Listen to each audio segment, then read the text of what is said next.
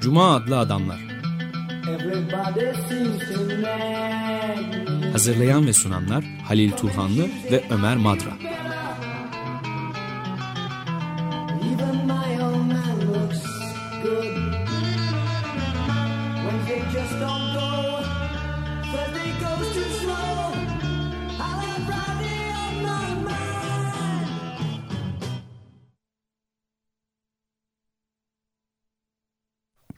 Merhaba Halil, hoş geldin. Teşekkürler. Stüdyoda bir konuğumuz var. Sayın Fethiye Çetin hoş geldiniz. Hoş bulduk.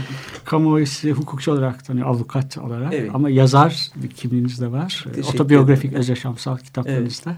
Evet. Başka dillere de Türkçenin dışında da çevrildi galiba.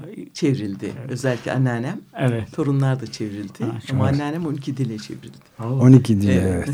evet. Evet, e, Fethiye Hanım pek e, açık radyo dinleyicilerinin yabancısı Değil, olmadı. evet, doğru. Evet. Şimdi ve konuk olmamızın, ararak çağırmamızın nedeni de Utanç ve Onur adlı bir kitap var. Derleme 1915-2015 e, başlığını taşıyor. E, Buradaki sizin yazınızdan e, yola çıkarak bugün hukuk, soykırımın hukuki temelini ve sonuçlarını konuşacağız. Şimdi soykırım sadece bir, etnik topluluğun kitlesel olarak imhası değil de bir hukuki yapısı var. Öncesi ve sonrası. Hatta önceden Almanya'da da öyle. Ee, Yahudileri bazı haklarından yoksun bırakıyorsunuz. Daha sonra da e, özellikle 1915'teki de e, mallarını yağmalıyorsunuz. E, bir hukuk öyle bir hukuk düzeni ki bu insanları her türlü hukuki korumanın dışına çıkaran bir hukuk düzeni. E, bunu bir konuşalım önce isterseniz. Hı hı.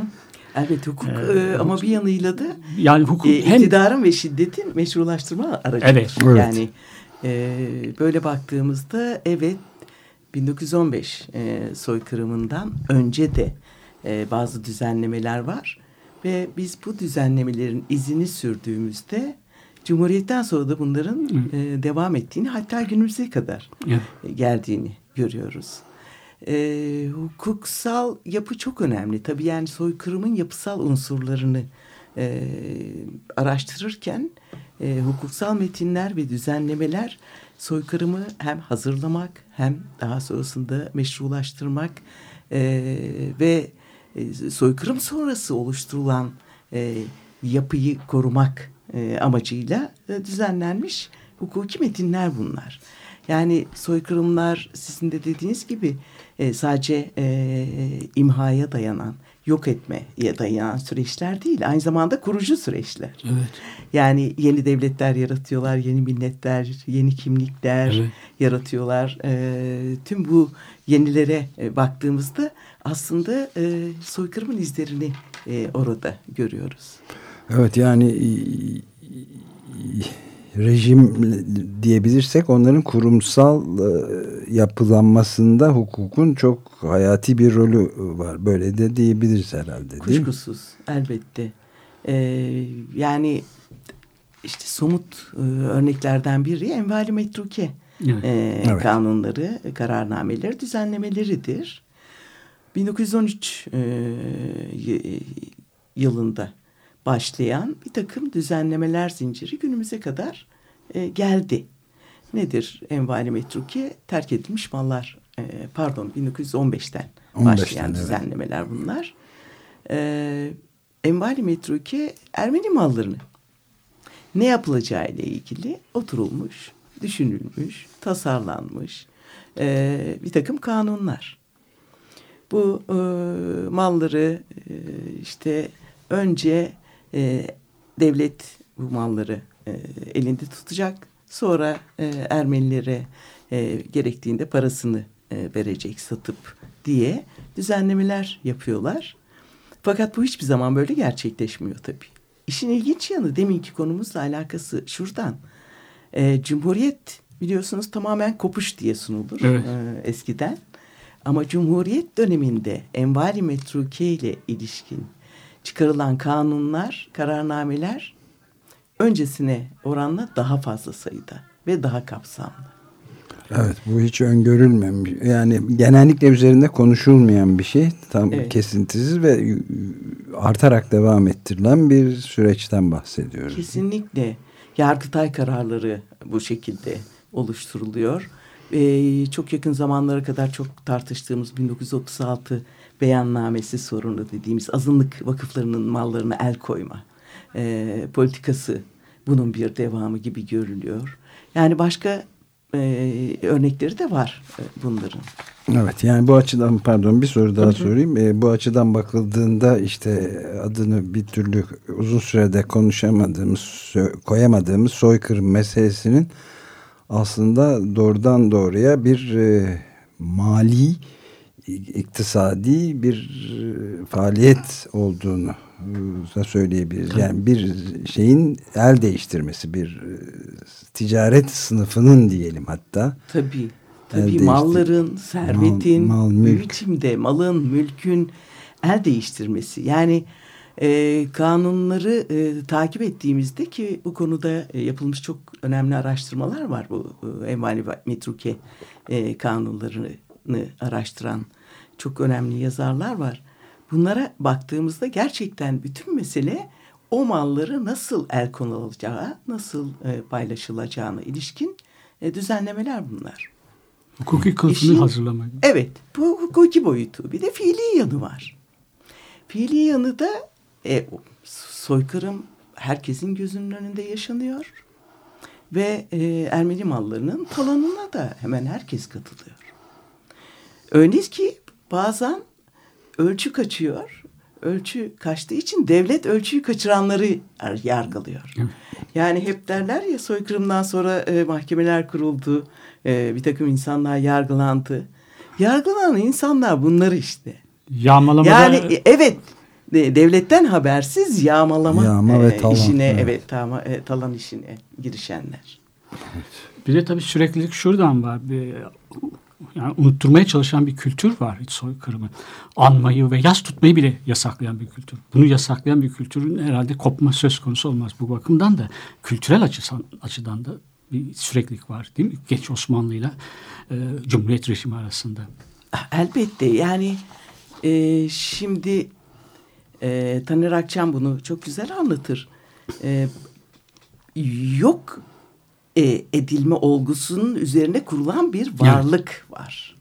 Yani siz varlığınızı yok edilme e, olgusunun üzerine kuruyorsunuz.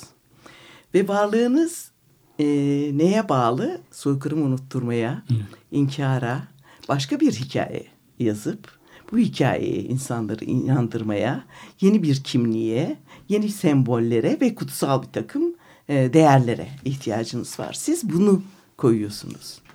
O yüzden bunu hatırlatan her şey çok tehlikeli. Çünkü siz varlık nedenini sorguluyorsunuz. Varlık olgusunun temelini sorgulanır kılıyorsunuz. Bu açıdan e, çok tehlikeli, çok tehdit. Yani e, Hrant Dink, Sabiha Gökçe'nin e, bir Ermeni yetimi olduğunu e, yazınca biliyorsunuz kıyamet koptu. Ve e, neden diye bakıyorsunuz. Ne, var bunda? Ermeni yetimini almış Mustafa Kemal işte büyütmüş. Niye bu kadar tartışılıyor? Çünkü Hrant Dink hem o varlık meselesini sorgulanır kılan bir haber ortaya atıyor hem de o varlık olgusunun en önemli sembollerinden birini sorgulanır kılıyor. Genelkurmay e, bildirisinin içinde de zaten bu çok açık bir biçimde var. Bu sembollere laf e, evet ettirmeyiz diye. Hangi genelkurmay bildirisi? O Sabiha Gök, Gökçen e, haberinden sonra Genelkurmay bir, bir sert açıklama yaptı. Açıklama yapıyor. Evet. Bu, bu tür e, haberleri yasakladı. Herkesi göreve çağırdı.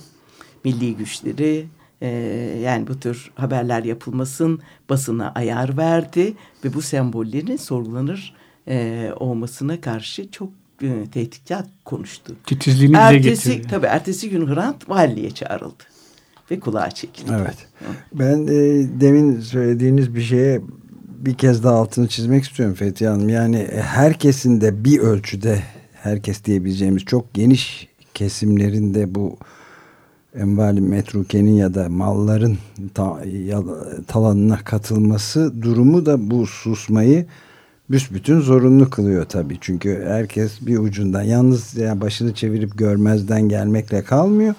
bir önemli bir kesimde bunlara e, ortak olmuş bu suça. Yani sadece görmezden gelmekle değil bil fiil o mallara şey yaparak. Yani ben şeyi de biliyorum bir gazetecinin e, bizzat e, kendisine dedesinden kilise kalması Tabii, tabii, gibi bir Şey- olay var. Yani bir insana bir kilise nasıl, Nasıl kalabiliyor kalır, miras? mi? Çok haklısınız. Çok tuhaf yani. Çok haklısınız. Yani ben e, bunu pek çok yerde söylüyorum. Belki tekrar olacak. E, soykırım sonrası bu 100 yıl süren suskunluğu açıklamak için genellikle korku e, ve baskı e, unsurları e, ele alınıyor. Ben bunun yanında utancın da çok e, Evet. büyük rolü olduğunu düşünüyorum. Dediğiniz gibi yani komşunuz öldürülüyor. E, çok vahşi yöntemlerle yok ediliyor. E, inanılmaz bir cinsel şiddet var. E, fakat bunun yanında siz hem bunu görmezden geliyorsunuz hem de o e, Ermenilerin evindeki malların talanına hiçbir şey almasanız bile kabında kacağını, yorganını, yastığını talan ediyorsunuz. Sanıyorum bunun e, getirdiği bir utanç da olsa gerek e, suskunlukta. Evet, Tapındığı kiliseyi de malınıza katıyorsunuz. Artık daha ne Elbette, olacak? elbette. Her köyde kilise vardı. Evet. Ne oldu onlar?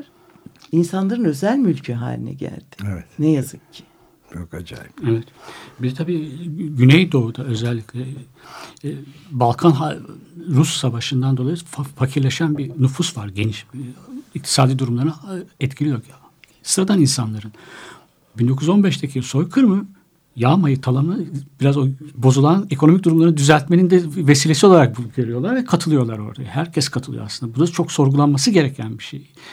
Kuşkusuz öyle. Bir de e, şeyi de görüyorsunuz. E, e, Balkan Evet. göçleri sırasında oradan gelen göçmenleri genellikle Ermenilerin bulunduğu yerlerin Evet. yakınına iskan ediyorlar. Çatışan nüfuslar oluşturmak Ve için. evet. Ve o sonrasında zaten e, bir biçimde e, onları da Ermenilerden boşalan yerlere yerleştirerek ya da çatışa e, çatışmayı burada bir biçimde gündeme getirerek Kürtler de bu konuda. Evet evet tabii. Demin ben evet. anmadım ama onu Kürtler evet. özellikle. Sıradan. Kürtler yani aşiret Kürtler, reisleri falan. evet o dönem gelen göçmenler e, Ermeni e, mallarını yağmasına katıldılar. Bunu Evet. inkar etmeye gerek yok. Bize hep e, Türkiye'deki ekonomik düzenin şey olduğunu sorardık. Liberalizmi mi seçti Kemalistler yoksa devletçi miydiler baştan şey. Hiç tartışılmayan bir şeydir bu. Yani azınlık mallarının üzerine demin siz de söylediniz. O şiddet azınlık mallarının üzerine kurulu bir ekonomik düzen bu. E, e, Türkiye'nin şeyi. Vallahi hepimizin e, e, kursağında e, bir biçimde Ermeni e, artı değeri var. Yani bunu bir biçimde görmemiz lazım. E, onların yarattığı e, servetin bir biçimde e, kullanıcısı olduk hepimiz. Bu yasaklamalar hep e, bunun araştırılması da epey zamanımıza kadar süre gelmiş. E, 2016 tarihinde bir Milli Güvenlik Kurulu yazısı var. Bir TUG Genel imzasıyla Tapu Kadastro Genel Müdürlüğü'ne yazılmış bir yazıdan söz ediyorsunuz. Evet. Bu çok ilginç. Araştırmaların, tapuların araştırılması yasaklanmış o tarihte. Evet. Bu tabii 1915'e kadar gitmesini engellemek için değil Bu mi? zaten zaten Köken- daha önce de yasaktı. 2006 yıllarında bu şeye geçildi. Dijital ortama geçiyor tapu kayıtları. Evet. Eski hani tapu e, defterleri vardı ya. Onlar zaten bir yerlerdeydi ve öyle herkese çıkarılıp gösterilmezdi. Evet. Eskiden de öyleydi. Ama şimdi şeye geçiyorsunuz. E, Dijital dijital e, şeye düzenlemeye geçiyorsunuz. Oralarda e, gerek duydular buna. E, sakın ha eski e, kayıtları da bu düzenlemeler sırasında öyle ortalığa çıkarmayın. Her isteyene de vermeyin. Evet. Ulusal Niye? güvenlik açısından. Ulusal güvenlik açısından mahsurları var. Tapu kaydıyla ulusal güvenliğin? Yabancılara mal satılıyor. Her yerde satılabiliyor ama Çünkü evet her şey ulusal güvenlik, Evet. milli mesele sayılıyor. Yani o geçmişi ilişkin her şey. Nüfus kayıtları öyle. Nüfus kayıtlarında e, onlar ayrı yani bütün azınlıklar, Ermeniler ayrı bir yere kaydedilirler. Soy kodu vardır. Tapularda öyle. Farklı renklerle e, tapuda işlem yapılıyordu. E, bu dijital ortama e, geçmeden önce. E, işte e, Yani gidiyorsunuz. mürekkepli evet, bir- kalemin rengi farklı mürekkebinin öyle mi? Mürekkebin farklı, kağıdın Sabit. farklı, farklı renkler. E, soy kodu uygulaması böyle bir şey. Evet, evet. Almanya'daki Ee, farklı yıldızlar takmaları gibi gösteriyor Evet, insanları. evet yani ve bu günümüzde devam ediyor. Geçen e, mecliste komisyon toplantısında İçişleri Bakanı Garop devam Aylan'ın etti. Evet, sorusuna- Garop Aylan'ın sorusu üzerine evet bu böyle bir soy kodu var devam ediyor dedi. Ve bir de bunun da ötesine de geçerek aslında burada tam e, konumuz tartışma sınırlarını da biraz aşacak bir şekilde bütün vatandaşların e, kodlanmış olduğunu da itiraf etmiş Bu arada oldu.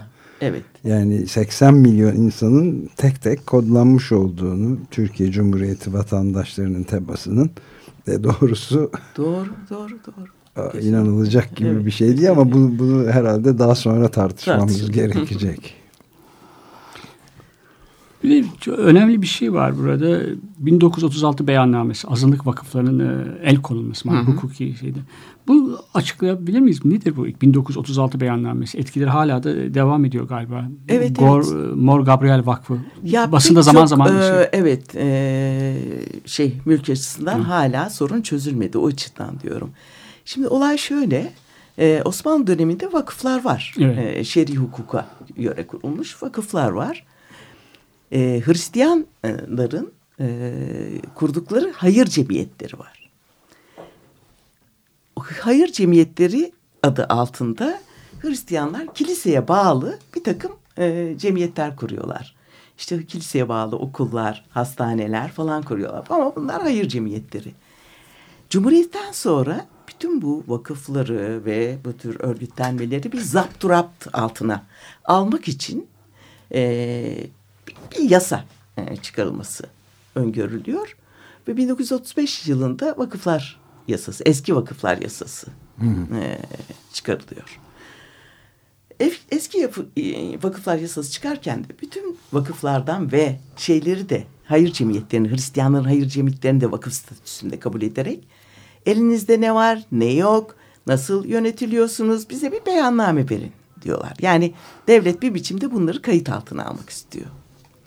O zaman e, Hristiyan vakıfları da Musevi vakıfları da ellerindeki malları, mülkleri, nasıl yönetildiklerini, benzeri şeyleri o beyannameyle devlete bildiriyor. Dökümünü vermiş oluyor. Veriyorlar. Sonra yasa çıkıyor. Tabii yasanın çıkışından sonra da çok değişiklikler var. Onlar konumuz dışında. Ee, özellikle Kıbrıs olayları sırasında 1960'lı yıllarda Kıbrıs olayları ile birlikte e, bir takım gizli genelgeler gönderiliyor tapuya ve çeşitli devlet kurumlarına. Deniyor ki e, bu e, vakıfların yeni mal edinmeleri yasaktır. Şimdi tabii avukat arkadaşlar o zaman uğraşıyor. Neden? Şu ana kadar mal edinebiliyorduk.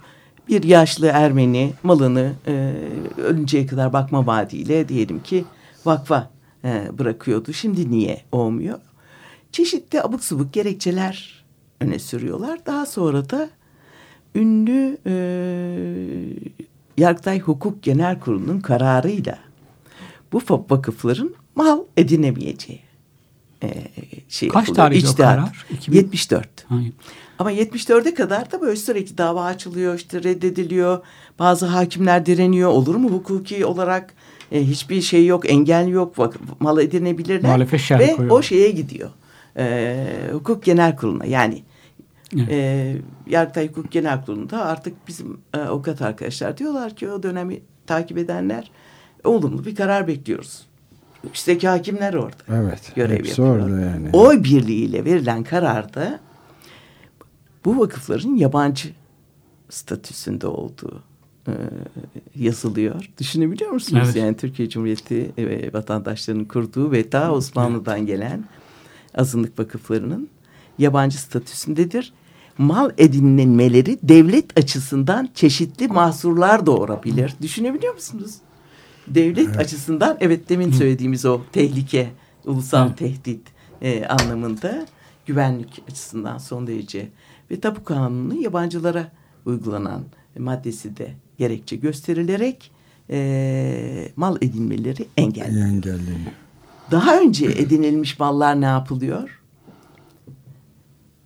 Bir bir ellerinden alınıyor davalar açılarak.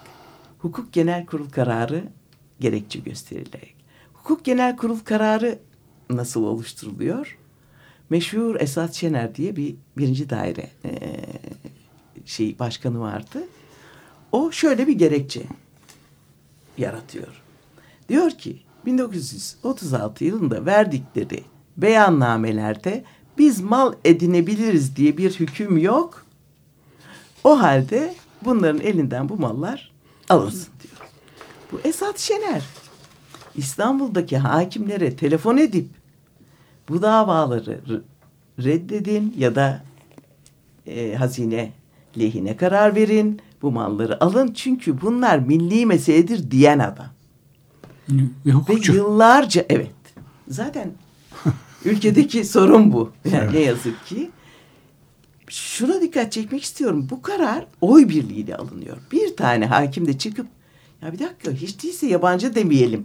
Evet. Hiç değilse yani sözcüklerinde bir değişiklik yapalım demiyor.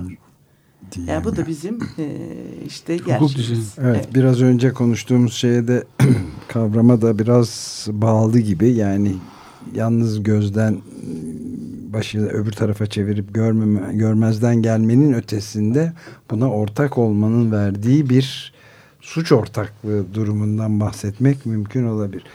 Evet acayip bir durum var. Bunu konuşmaya devam edeceğiz. bir ara verelim müzik çalarak ve nefeslenelim. Ondan sonra da Utanç ve Onur adlı kitabı 1915-2015 Ermeni soykırımının 100. yılı evrensel basım yayından çıkmış. ikinci basımı da yapılmış. Tarih inceleme kitabı Aydın Çubukçu, Nevzat Unaran, C. Hakkı Zariç ve Onur Öztürk'ün hazırladığı ve o kitap üzerinden de ve hukukçu yazar Fethiye Çetin'le de ve konuşmamızı e, sürdüreceğiz. Şimdi çalacağımız parça Thea Gilmore As I Want Out One Morning bir Bob Dylan yorumu.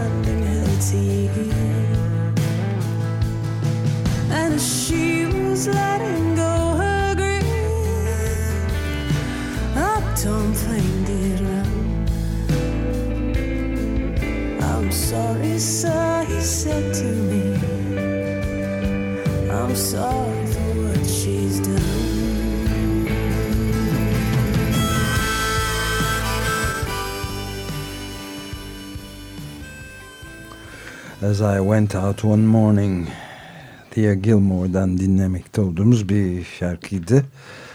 Ve biz Cuma Adamlar programında Açık Radyo'da Utanç ve Onur adlı kitaptan bahsediyoruz. O kitabın içinde de hukuk içinde yerleşmiş bir olgu olarak soykırım e, diye bir makalesi bulunan Fethiye Çetin yazar ve hukukçu.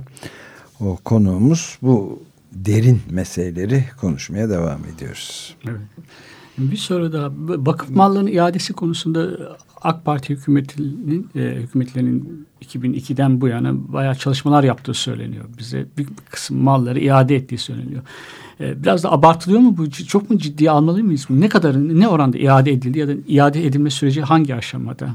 Ha, tabii. Bu süreç Ee, iyi işleyecek mi bundan En sonra? azından Planlanmalı mı? 1936 beyannamesi diye bildiğimiz o sorunun e, uygulanması durduruldu.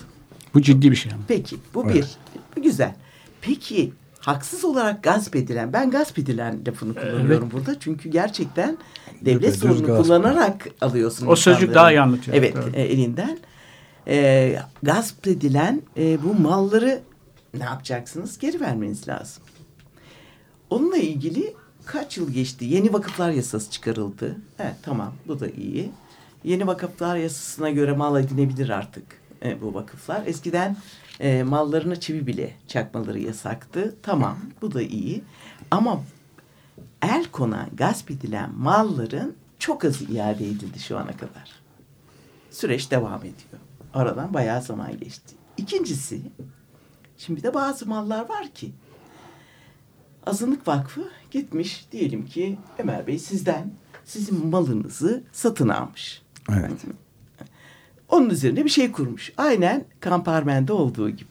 Şimdi onu Hrant söyleyecektim. Dink'in, Kamp evet, Armen'i e, söyleyecektim. de çalıştığı e, Kamp Armen'de olduğu gibi yetim çocukları e, yazın e, kamp yapacakları e, bir yer satın almış. Orayı güzel ya, dayamışlar, döşemişler, inşa etmişler çocuklarla birlikte. Siz devlet olarak gelip bunu geri alıyorsunuz. Diyorsunuz ki sen e, mal edinemezsin. Peki geri aldığında kime veriyor? Yine size yani Ömer Bey'e veriyor bu malı. Eski malik. Ve bila bedel yani Eski bedelsiz maliye, evet. eski maliyene veriyor ama bedelini de vakıf alamıyor. Evet. Bedelsiz eski malik ne yapıyor? Defalarca elinden çıkarıyor bunu. Ya da Satıp duruyor. tutuyor. Yine kendisine dönüyor mal. Mesela evet Kamparmen'de olduğu gibi beş kere falan el değiştirmişti o mülk. Şimdi buna ilişkin bir düzenleme yok. Vakıflar yasası değişti ama böyle bir düzenleme yok. Kamparmen'de kamuoyunun ve oradaki gençlerin eee, mücadeleleriyle o mülk yeniden eee, alınabildi. Ama benzer durumda olan çok sayıda mülk var. Bunlara ilişkin hiçbir düzenleme yok. Peki ben Yok tamam Ben bir benim sorum hem Nazi Almanyası'nda hem 1915'te soykırımda başlangıçta da söyledik bir hukuki temelini, zeminini hazırlanıyor soykırımın öncesinde de ve sonrasında da. E, hukuk düzeni temelinde inşa ediliyor, yapılıyor, gerçekleştiriliyor. Örneğin Yahudilerin belirli mesleklerden e, men ediliyorlar. Almanlarla evlenmeleri yasaklanıyor. Mallarını gasp ediyorlar, el koyuyorlar ama bunların hep hukuki e, temeli var. Bu hukuk devleti kavramını burada hep bir- biraz kuşkuyla yaklaşmak gerekmiyor. Ben bunu düşünmüşüm. Hukuk adaletle eş anlamda kullanılıyor. 12 Eylül'ün de hukuku vardı. Nazi Almanya'sında hukuk. O da hukuk düzeni yani. Kendine özgü bir hukuk düzeni var ve bu anlamda da hukuk devleti. Hukuka dayanıyor yani yaptıkları işler. Bize size bu soruyu bir hukukçu olarak sorayım. Hukuk ve devlet eş anlamda, pardon adalet eş anlamlı olarak kullanılıyor galiba. değil mi? Bu Sorun buradan kaynaklanıyor galiba. Şimdi elbette yani demin de e, girişte söylediğim gibi hukuk her zaman iktidarın e, politikasının meşrulaştırma e, aracı silahı, olarak evet. kullanılır. Ve e, bir biçimde şiddetin e, meşrulaştırılmasıdır. Devlet şiddetinin meşrulaştırılması e, amacıyla kullanılır. E, hukukun böyle bir yanı var. Fakat özellikle e, İkinci Dünya Savaşı'ndan itibaren başlayan insan hakları e, hukuku alanındaki mücadelelerle uluslararası bir takım standartlar geliştirilmeye çalışılıyor. Ve bu devlet iktidarının ve devlet şiddetinin e, en azından belli ölçülerde sınırlanabileceği e, savunuluyor. Ve denetlenemez hiçbir organ yoktur devlette e, ve kurumlarıyla denetlenebilir e, şeklinde e, bir takım standartlar yerleştirilmeye çalışılıyor.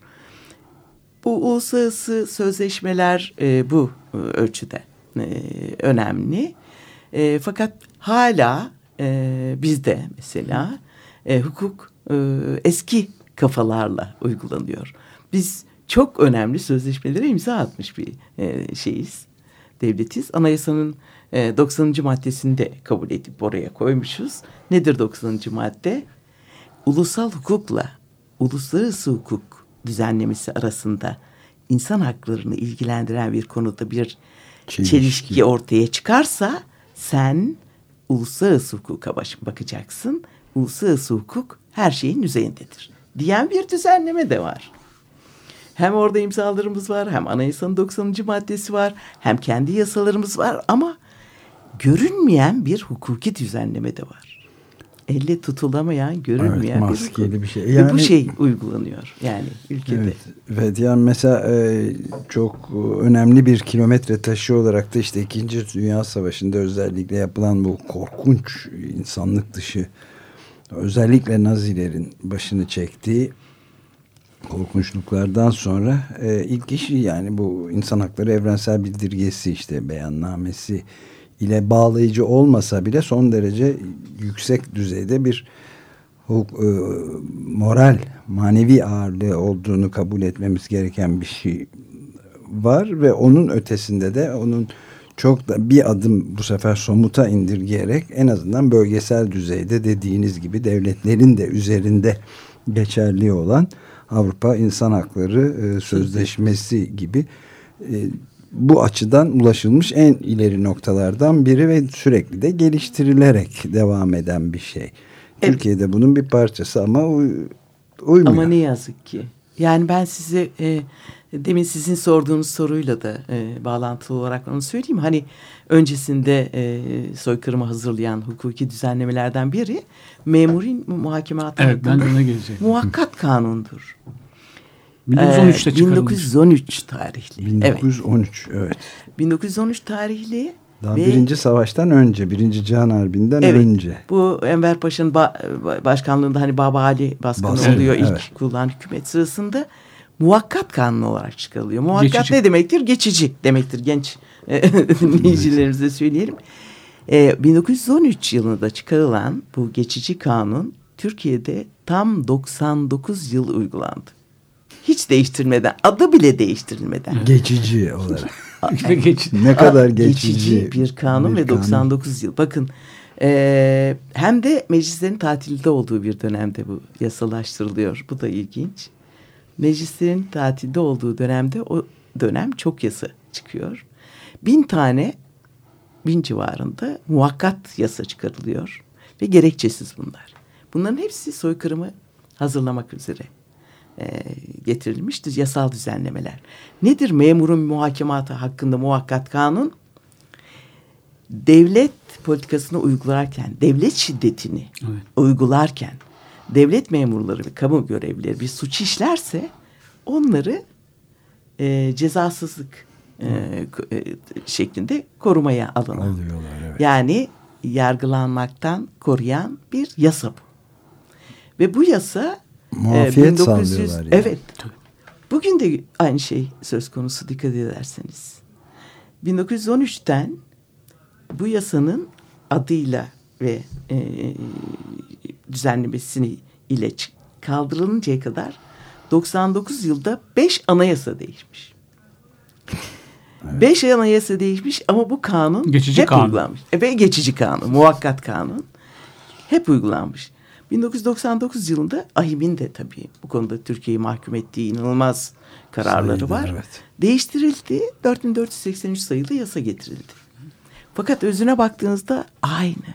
Çünkü aynı mantıkla Evet. e, ele alınıyor. O da şu, devlet memuru suç işlediğinde o e, suçla ilgili önce devletin görevlileri, müfettişler bir inceleme yapıp karar Bir veriyor. anlamda koruma tabii. altına alınmak. Koruma. Koruma şemsiyesinin altına almak bunları. Yani bu biliyorsunuz son günlerde özellikle e, Diyarbakır, Sur'da, Lice'de e, çok inanılmaz e, şeyler yaşanıyor. Ve gazetelere yansıdığına göre, basına yansıdığına göre e, silahlı kuvvetler demiş ki yargılanmama güvencesi istiyoruz. Evet. Çünkü bir Ergenekon yaşandı ya herhalde Evet. yargılanmama güvencesi istiyoruz. Eminim bu güvence verildi onlara da. Zaten o şekilde davranılıyor. Ee, ve orada o yüzden çok pervasızlar. Çok pervasız gerçekten ee, şey ee, devlet görevlileri, kamu görevlileri. Hatta duvarlara yazı yazacak, övünecek kadar ve foto önünde fotoğraf çektirip övünecek kadar. Ve bu noktada belki iler- ileride başka bir konuyu da bir daha konuşma fırsatımız olur. E, Weber'in bu bürokrasiyle ilgili şeyi çok e, insanı düşündürüyor. Yani tekrar Weber okumaya başlamanın Başlamanın zamanı. zamanı. Çünkü bir bu bir e, başlı başına bir bürokrat sınıf Evet. olarak hareket ediyor ve parti falan hiç fark etmiyor. Yani solda, ortanın solunda, sağda milliyetçi hatta faşizan bir parti dahi olsa hiç fark etmiyor. Aynı bürokratik çekirdek kendini sürekli hukuk dışında tutacak bir mekanizma kurarak bütün bu işlemleri yapabiliyor. Bir, bir burjuvaziyi kendisi oluşturup Yani kullanabiliyor. burada da sürekliliği görüyoruz aslında. Evet. Yani İttihat Terakki Cemiyeti önce gizli bir cemiyet olarak kuruluyor biliyorsunuz. Evet. Daha sonra bu bir partiye evriliyor. Fakat partinin çekirdeğinde gizli cemiyet mutlaka var oluyor ve kalıyor. Evet. Tam Her zaman ve asıl kararı veren o. Yani. durum. Evet çok acayip. Ve- Ve, şimdi de mesela o partinin e, çekirdeğinin büyük uygulayıcısı Talat Paşa hala bulvarlarda e, kentlerin başkentin ve. İstanbul'un bulvarlarında ismine ismi geçiyor tabelalarda. Okullar var adına, Okullar evet var. bulvarlarda adı var. Abide Hürriyet nedir ya? Adı da Abide Hürriyet. Evet. Özgürlük O, anıtı. orada e, e, gerçekten soykırımın eli kanlı katillerinin e, e, mezarları var. E, hakikaten utanç duyulacaktı e, bir durum bu. Çok haklısınız. Çok haklısınız. Yani o devamlılığı e, işte şeyden itibaren görmek lazım.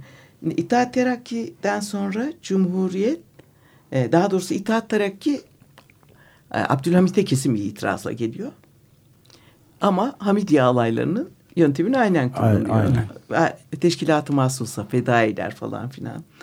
Cumhuriyet ondan kopuş iddiasıyla e, kuruluyor. Ama aynı yöntemi, aynı gizli örgütlenmeyi, aynı çeteciliği, aynı komplocu mantık devam ediyor.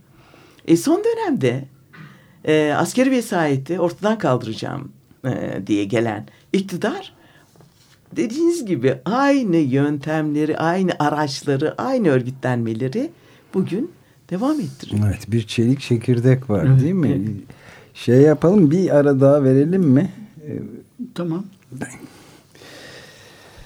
Ee, Cat Power'dan dinleyeceğimiz bir parçayla birazcık soluklanalım. Ee, Stuck Inside of Mobile e, with Memphis Blues diye bir şarkıyla.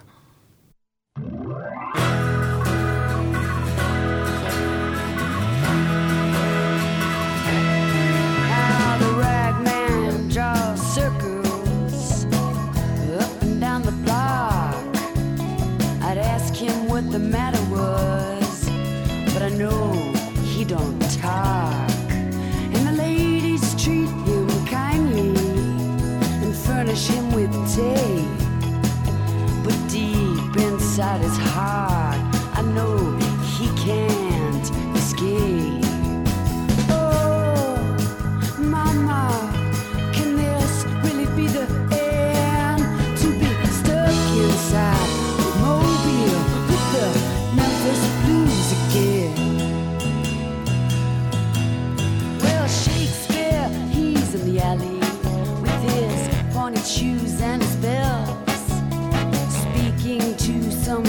Girl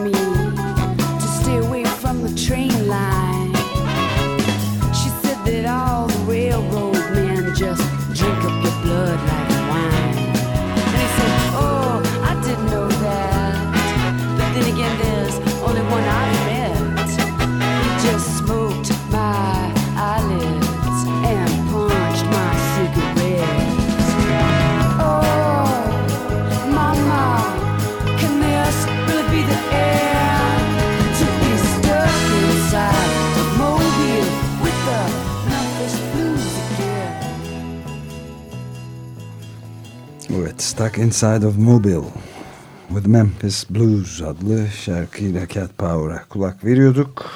Açık Radyo'da Cuma adlı Adamlar programında ben Halil Turhanlı ve ben Deniz Ömer Madra Fethiye Çetin'i konuk ediyoruz.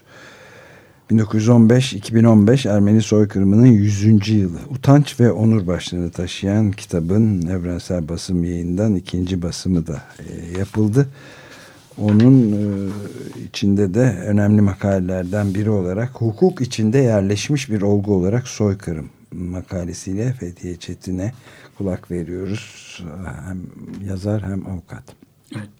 Demin özel örgütlenmelerden bahsettik e, soykırım için. E, sosyolog Michael Mann'ın da soykırımları üzerine çalışmaları var, kapsamlı çalışmaları var. Biz de militarizm ve soykırımlar üzerine programda işlemiştik. Bürokratik e, örgütlenme, bürokrat, hiyerarşi içerisinde emir alanlar kendini şey zannet, e, sadece imza attım. Emir kulu. Evet emir kuluydum ben diyorlar. Bu onları kurtarmaya yetiyor bir anlamda yani kendileriyle hesaplaştıklarında. Ee, devlet ama kullanıyor. İsmail Beşikçi Türkiye açısından buna değiniyor. Demin bu açıdan da Hamidi alayları 1908'lerde kurulan daha sonra iddiatçıların kurdukları işte teşkilatı mahsusa gibi örgütler var. Bu açıdan da bir süreklilik var değil mi? Cumhuriyetle de e, Cumhuriyet döneminde de var. Yani tam soykırım yapmak için değil ama doğuda birçok e, infazlara katılmış olan bir örgüt mesela JITEM örgütü. Bir de oynuyor. Beraat etti de aslında. Devlet bunları da e, koruyor. Ben başka bir şey konuşacağım burada. Bir soru soracağım size. E, 1915 soykırımıyla Anadolu'daki Ermeni nüfusun fiziksel olarak yok edilmenin yanı sıra bu kitaptaki denemeler, yazılar da bunu değiniyor. Kültürel ve entelektüel birikimleri de var Ermenilerin bu topluma yaptıkları katkılar var. Bu da yok edilmiş.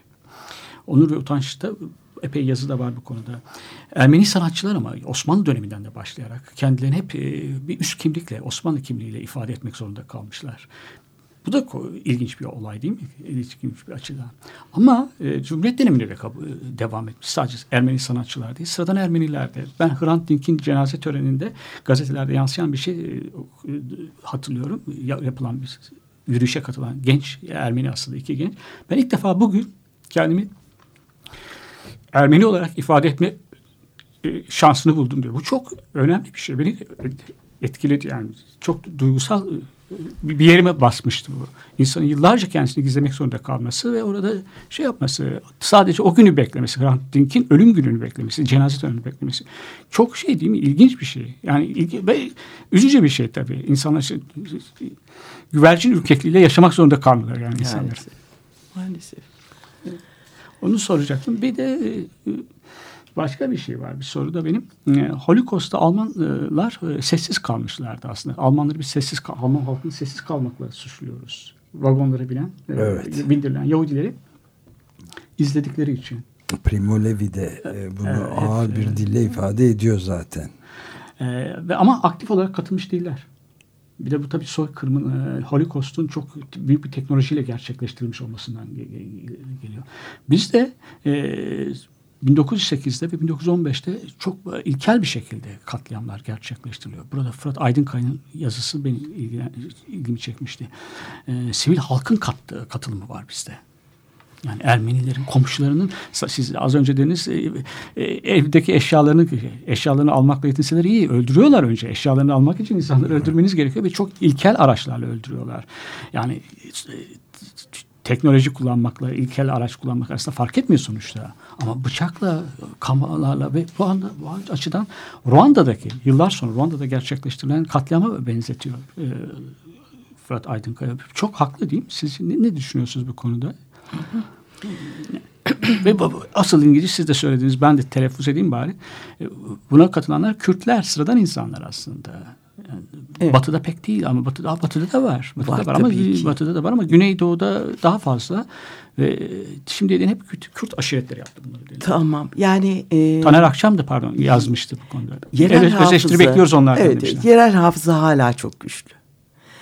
Ee, Anadolu'da nereye giderseniz gidin size biraz güven duyarlarsa hemen anlatmaya başlıyorlar dedelerinden nelerinden duyduklarını. Evet. Ee, ve insanlar e, sadece mağdurların hani benim gibi anneannesi, babaannesi, e, dedesi Müslümanlaştırılarak Evet. e, kalmışların e, torunları değil, faillerin torunları da artık konuşuyor. Bir biçimde bunu dile getiriyorlar. Bu çok yaygın bir e, suç. E, bunu görmek lazım. Çünkü herkesin gözünün önünde e, yaşanıyor. O Ermeni kafileleri her e, yerleşim yerinden geçiriliyorlar. Ve öyle hikayeler anlatılıyor ki ben bazen e, birkaç gece e, etkisinde kalıp uyuyamıyorum. E, örneğin sadece malların gaspı değil söz konusu. Çok yaygın bir cinsel şiddet var. Evet. Ve bu hiç dile getirilmiyor. Yani arada da konuşurken Ömer Bey'e söyledim ben anneannemin e, nerede durduğunu ne yaptığını biliyorum ama dedelerimin ne yaptığını bilemiyorum. E, ve bu soruyu sürekli soruyorum. E, bir süre bizim yoksul olmamız, dedelerim çok e, yoksul olmaları beni e, avutacak bir bahane olarak e, şey kendim tarafından üretildi ve e, kullanıldı. Yani Evet, demek ki etmemiş. yoksuldu, gasp etmedi, işte malları el koymadı falan. Ama ne olursa olsun yaygın bir şiddet var. Bu fiziksel şiddet, cinsel şiddet, işte malların talanı. Yani bu, hiçbir şey yapmasanız bile bazı aileler onu yapmış. Evlerine girip kapıları pencereleri kapatıp duymamaya çalışmışlar. Çünkü dışarıdan gelen çığlıklar inanılmaz eee, şey yüksek. Ve bütün bunları yaşayarak insanlar bu süreçten sonra eee, hayatlarına devam etmişler. Çok zor bir şey bu. Gerçekten çok zor.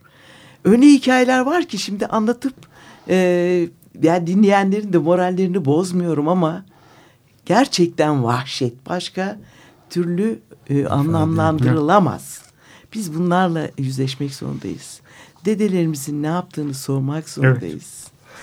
Ee, Bu konuda pardon bir ufacık parantez açmama izin verirseniz de bu Joshua Oppenheimer iki tane çok e, ilginç film e, belgesel çekti Endonezya'da.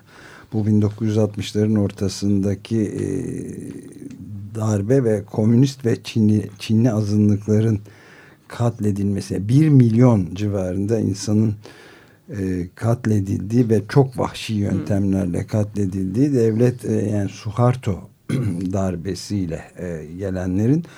Orada da aslında şimdi önemli ilginç bir farklılık var. Filmi seyrettiği zaman insan şaşa kalıyor ama onlar hala bu cinayetleri işleyenler e, halk nezdinde kahraman muamelesi görüyorlar. Televizyonlara çıkıp e, şöyle kestim hatta tarifini filan verebiliyorlar.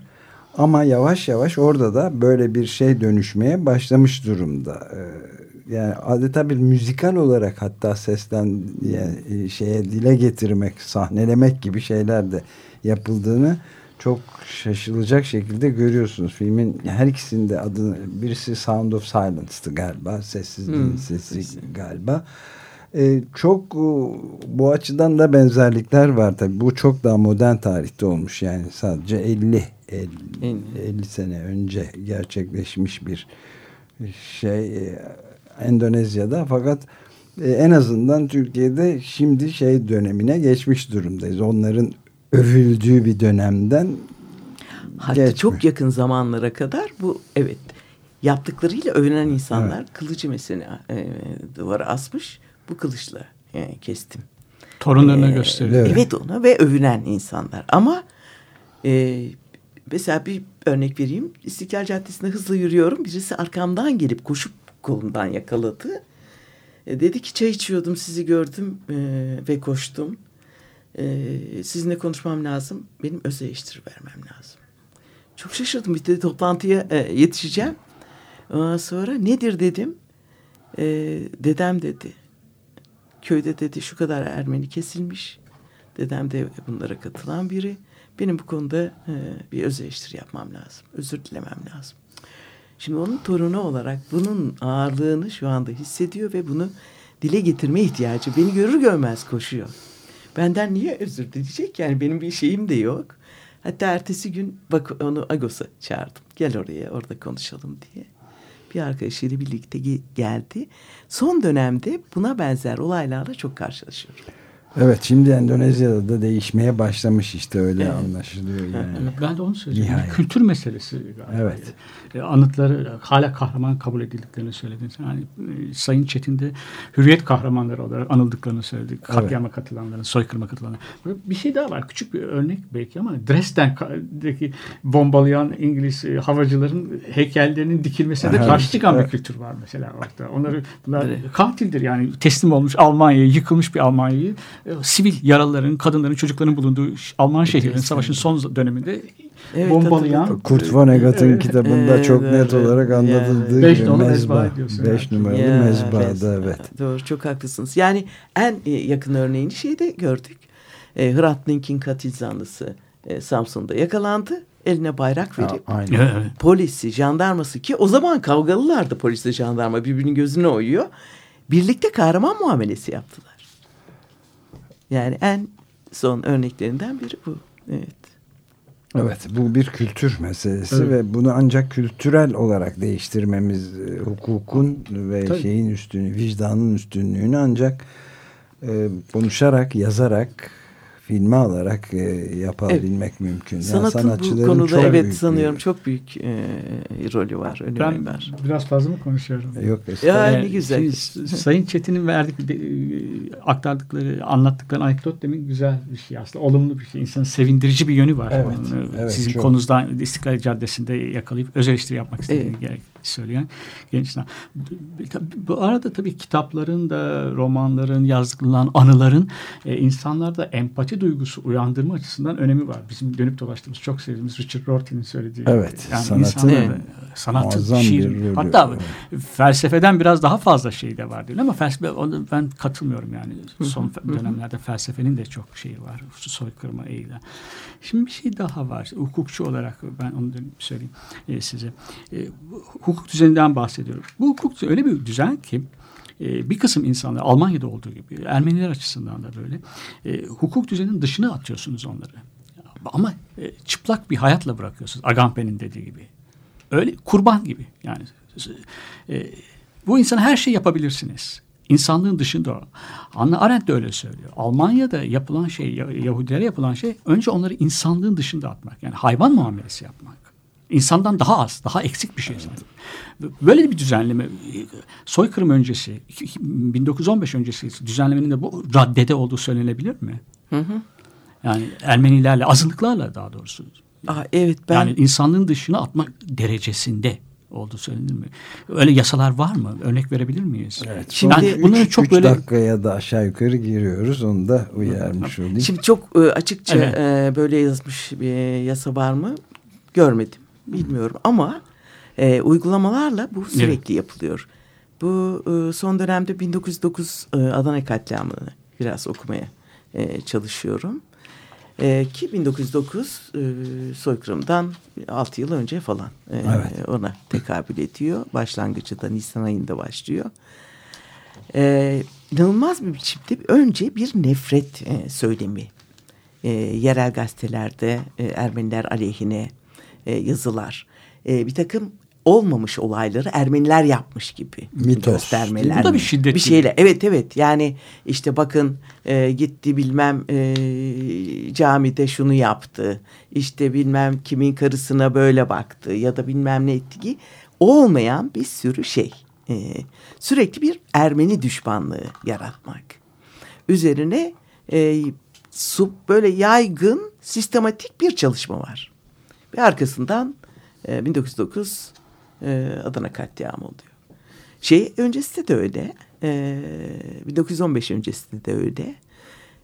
Buna ilişkin bir e, hazırlık yapılıyor. E, işte yerel düzeyde, ulusal düzeyde, yayınlarla, e, söylentilerle camiler çok kullanılıyor e, bunun için. Camilerde verilen e, Vaazlar. şeylerle işte e, fetvalar, vaizler neyse işte vaazlar. Bunlar bir biçimde insanlarda Ermeni düşmanlığı oluşturulması için sürekli kullanılıyor. Hedef kitle. Fakat çok Evet. ilginç bir şey var. Mesela bu bugünlerde tekrar savaş konusu ortaya çıktığı için Chris Hedges'in bu konuda çıkmış çok ilginç bir kitabı vardı. Ona bir bakma fırsatım oldu. Savaş bize anlam veren bir güçtür diye. Ta Irak e, Savaşı başlamadan hemen önce yazdığı bir kitap. Orada da bütün yani Bosna Hersek'te de öyle. Evet. Bosna Savaşı'nda da her yerde, yerde. böyle düşmanlaştırma ve mitos ya kültürü Kültür. yaratılıyor. Hı hı, Onlar hı hı. kötü mutlak kötü düşman yaratılıyor ki ondan sonra girişiliyor bu Toplum katliam. böyle Neyse. bir parçalanmak A- üzere e, hazırlanıyor. evet. Nazilerin Ama- yaptıkları da Evet. ekonomik krizin Aa, nedeni. Naziler Tabii aynen bu aynen. bir şeyin üstüne de oturuyor. Şimdi o geldi aklıma. Ee, Osmanlı'da e, özellikle gayrimüslim olarak adlandırılan işte e, Müslüman olmayanlarla ilgili zimmi, e, şey var. Terimi kullanılıyor. Zimmi e, olarak kabul ediliyor. Yani bunlar e, bir hiyerarşik vatandaşlık diyelim e, sırası varsa en üstte Müslümanlar var. Müslümanların altında e, bunlar var. Zaten Osmanlı'dan başlayarak bunlar e, ulusun kendisi değil, ulusun daha alt e, kademesi olarak kabul ediliyor. Milletler sistemi var o Evet. zaman yani biraz şey olarak anlatayım. O milletler sisteminin hiyerarşik sistemde Müslümanlar ve altında bunlar var. Zaten insanlar onları yani Müslüman olmayanların e, haklara e, sahip olamayacağı Evet. konusunda bir ön kabulle e, girişiyorlar bu işe. Galiba süreyi de bu şekilde tamamlamış olduk. Son derece e, derinlikli ve e, belki de hayatımızın merkezinde yer alan bir konu bu. E, Onun için öyle bir saatlik bir program içinde bitirebilmemiz mümkün değil. Söylemek istediğiniz, eklemek istediğiniz bir şey var en mı? son Fethi? bir şey söyleyeyim. Yani çok önemli ve çok derinlikli dediniz. Kesinlikle katılıyorum. Bugün yaşadığımız tüm olayların, bu yaşadığımız şiddetin e, aslında güncel bir mesele olmadığını biraz düşünmeye başlamamız lazım. Evet. Bunun e, soykırımla çok bağlantılı olduğunu evet. düşünüyorum. Biz oralara bakarak ancak günümüzü daha da iyileştirebiliriz. Ve sürekli bir dile getirerek mücadele ver, verilmesinin şart olduğunu düşünüyoruz. Fethiye Çetin çok teşekkür ederiz. Bizimle Ben teşekkür tekrar ediyorum. beraber olduğunuz için. Çok teşekkürler. Ben teşekkür ediyorum. Cuma'da adamları her zaman olduğu gibi azıcık da olsa çalmak üzere bir parçayla bitirelim. Ee, Thea Gilmore'la başlamıştık onunla bitiriyoruz. Ee, Drunken Angel, Sarhoş Melek'le bitirelim. Hepinize günaydın.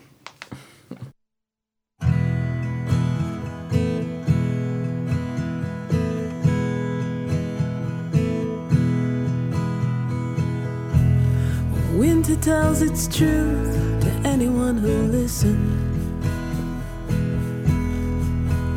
It will whisper to you slowly when the light is low.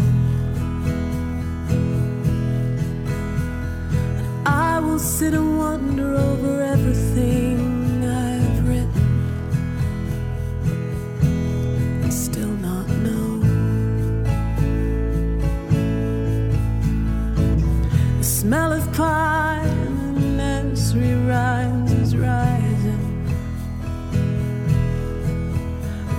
is rising. There are some Some things that broken and some things to hold tight.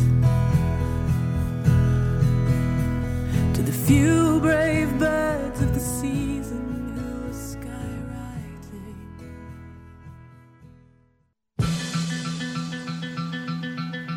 Monday morning feels so bad. Cuma adlı adamlar. Everybody seems to nag me. Hazırlayan ve sunanlar Halil Turhanlı ve Ömer Madra. Even my old man looks